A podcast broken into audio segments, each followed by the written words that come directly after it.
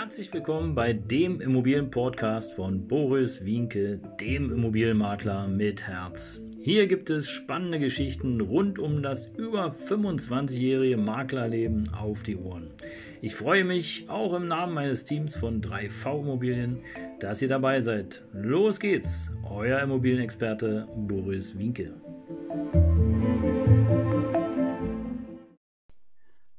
Herzliches Hallo und willkommen zum Immobilienpodcast von Boris Wienke, dem Immobilienmakler mit Herz.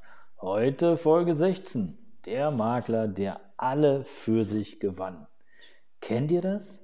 Es gibt Menschen, die kommen irgendwo hin und wirken sofort. Alle anderen, die da sind, schauen dorthin. Aber es gibt auch Menschen, die wirken anders. Und wie? Das erzähle ich euch in dieser Geschichte. Ich hatte einen Großauftrag in der Abwicklung und zwar ging es da um den Verkauf von freien und vermieteten Eigentumswohnungen. Ich hatte damals äh, zur Zeit der Finanzkrise hatte ein Däne mehrere Immobilien in Berlin, Ostdeutschland, Brandenburg und und und, Mecklenburg-Vorpommern, wie auch immer, ersteigert. Und die Ersteigerung war damals noch relativ einfach. Da konntest du, wenn du eine Immobilie ersteigert hast, einfach 10% des Verkehrswertes dem Richter hinlegen. Und wenn du der meistbietendste warst, dann hattest du eben den Zuschlag. Heute ist es ein bisschen anders.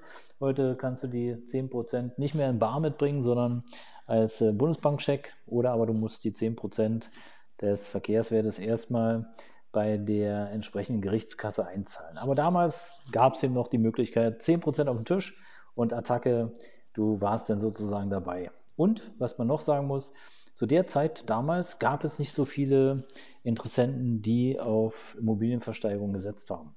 Also der Däne war einer der ersten, der eben richtig zugeschlagen hat und mehrere äh, Wohnungen, Häuser in Berlin und wie gesagt Brandenburg und Ostdeutschland ersteigert hatte. Allerdings und das war das große Thema, ist er dann irgendwann pleite gegangen. Und es hatte aus meiner Sicht ähm, zwei Gründe. Der eine Grund war der, er konnte zwar ankaufen, aber er hatte irgendwie das nicht geschafft, sich um die vielen Immobilien zu kümmern.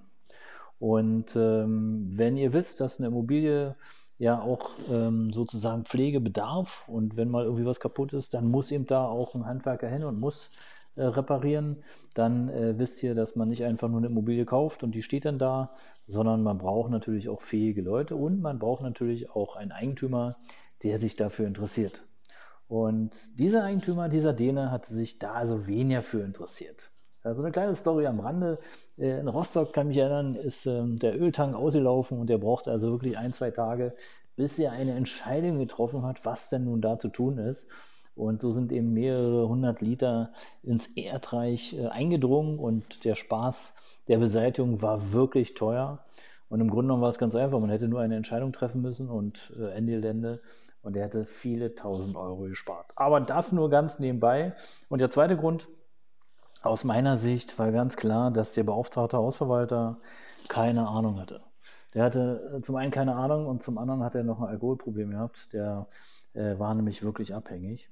Aber keine Ahnung kann ich Tatsache sagen, weil die Verwalterin mich gefragt hat, haben, äh, wie man was bucht und wie welche Betriebskosten und wie man eine Betriebskostenabrechnung macht. Und ja, also der Typ hatte nachher über 600 Immobilien und äh, also Immobilien aller Art. Und ja, jetzt stellt euch vor, ihr seid der Makler und ihr werdet gefragt, wie eine Betriebskostenabrechnung funktioniert oder nach welchem Umlageschlüssel man was wie wo macht.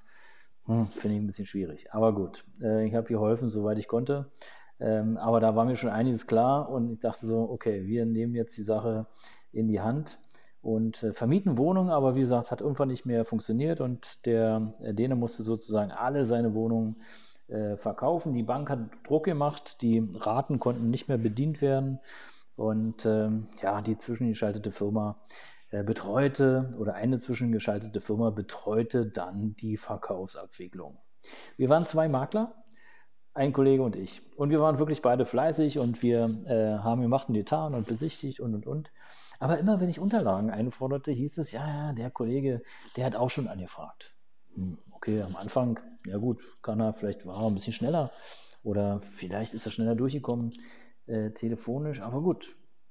Aber immer wenn ich dann äh, die Unterlagen erhalten hatte, hatte ich das Gefühl, dass der Kollege die schon ein paar Tage früher hatte. Kennt ihr das? Also wenn ihr so ein, so ein komisches Bauchgefühl habt, wo ihr denkt so, hm, irgendwie, warum ist der immer schneller? Aber immer wenn ich ihn traf, dann war er freundlich. Also es war jetzt nicht so, dass wir uns nicht mochten. Wir mochten uns beide, äh, waren zuvorkommend, haben viele äh, Gespräche geführt. Ich hatte nie so das Gefühl, dass er irgendwie rumschleimt oder wie auch immer, sondern ganz normal. Aber ich weiß nicht, ob ihr das kennt. Ähm, ihr seid in einem Raum mit mehreren Menschen. Alle verfolgen das gleiche Ziel. Also alle möchten das Gleiche. Aber der Maklerkollege oder der Kollege erreicht irgendwie mehr Aufmerksamkeit. Der erzählt jetzt nicht besondere Geschichten oder der macht nicht den Hampelmann, aber irgendwie erzählt er mehr Aufmerksamkeit. Und das spürt man ja. Und ich kann euch nicht sagen, ich weiß nicht, ich habe es nicht rausgefunden, woran es lag.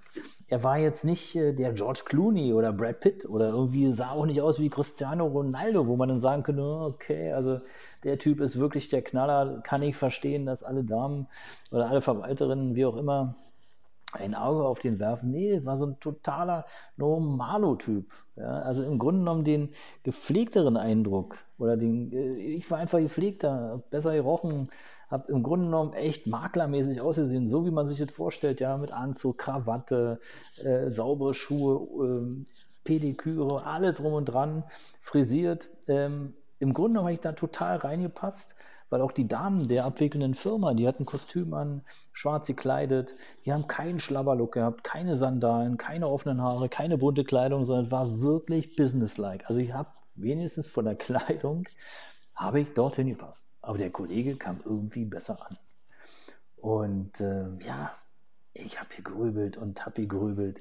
Und ähm, Mensch, wir haben uns beide auch äh, beschäftigt. Wir haben beide nachgefragt, ja, wie es denn mit dem Hund oder der Katze zu Hause war, ob der Mann wieder gesund ist, wie die Kinder in der Schule sind.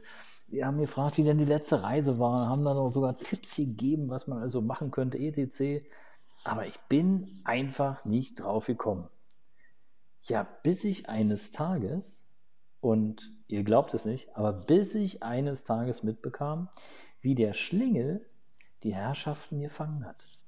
Er hat ihn nämlich so gefangen, dass er immer kleine Geschenke mitbrachte. Und zwar aus den Orten, wo er gerade war. Und es war nicht unbedingt immer dann irgendwie das Ausland. Ja, weiß ich nicht, Schweden oder so, es war Tatsache aus, aus, auch äh, aus dem Umland, aus kleineren Städten, wo eine Schokoladenmanufaktur war, die besondere Schokolade hergestellt hat, etc., etc. Und so hat der Schlawiner Tatsache die Damen gefangen mit diesen kleinen Aufmerksamkeiten. Und ähm, ja, immer etwas Besonderes mitgebracht, immer daran gedacht, selbst auch daran gedacht, dass die eine oder andere lieber Bitterschokolade isst oder äh, nicht auf äh, Blumen steht, weil sie da eine Allergie hat oder so eine kleinen Geschichten. Alles das hat er gemacht und deswegen hat er es tatsächlich geschafft, da etwas mehr Aufmerksamkeit zu erzielen und vielleicht diesen kleinen Moment Vorsprung zu haben äh, vor mir. Und äh, im Grunde genommen war es echt ein super Learning und eine schöne Idee. Äh, warum auch nicht? Kleine Aufmerksamkeiten erhalten die Freundschaft und äh, es müssen nicht immer große Sachen sein, es muss auch kein Geld sein.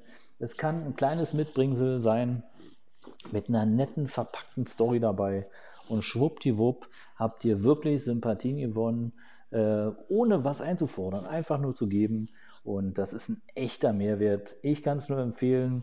Ihr könnt euch jedenfalls vorstellen, wie ich es künftig gemacht habe und wie ich es auch heute teilweise noch mache. Kleine Geschenke erhalten die Aufmerksamkeit, ohne was einzufordern, ohne was haben zu wollen. Einfach nur mitbringen, nett sein, freundlich sein. Und ihr werdet sehen, euer Geschäft wird einfach um die ein oder andere Meile äh, besser nach vorne gehen. Und ja, in diesem Sinne war es für mich ein schönes Learning. Ich hoffe, ihr habt auch ein bisschen was mitgenommen. Folgt mir gerne hier äh, auf Anchor FM oder auf äh, jeden Podcast, wo ihr auch immer seid. Ich freue mich dabei, äh, dass ihr dabei seid und äh, ja, hört gerne wieder rein. Euer Immobilienmakler mit Herz, Boris Winke.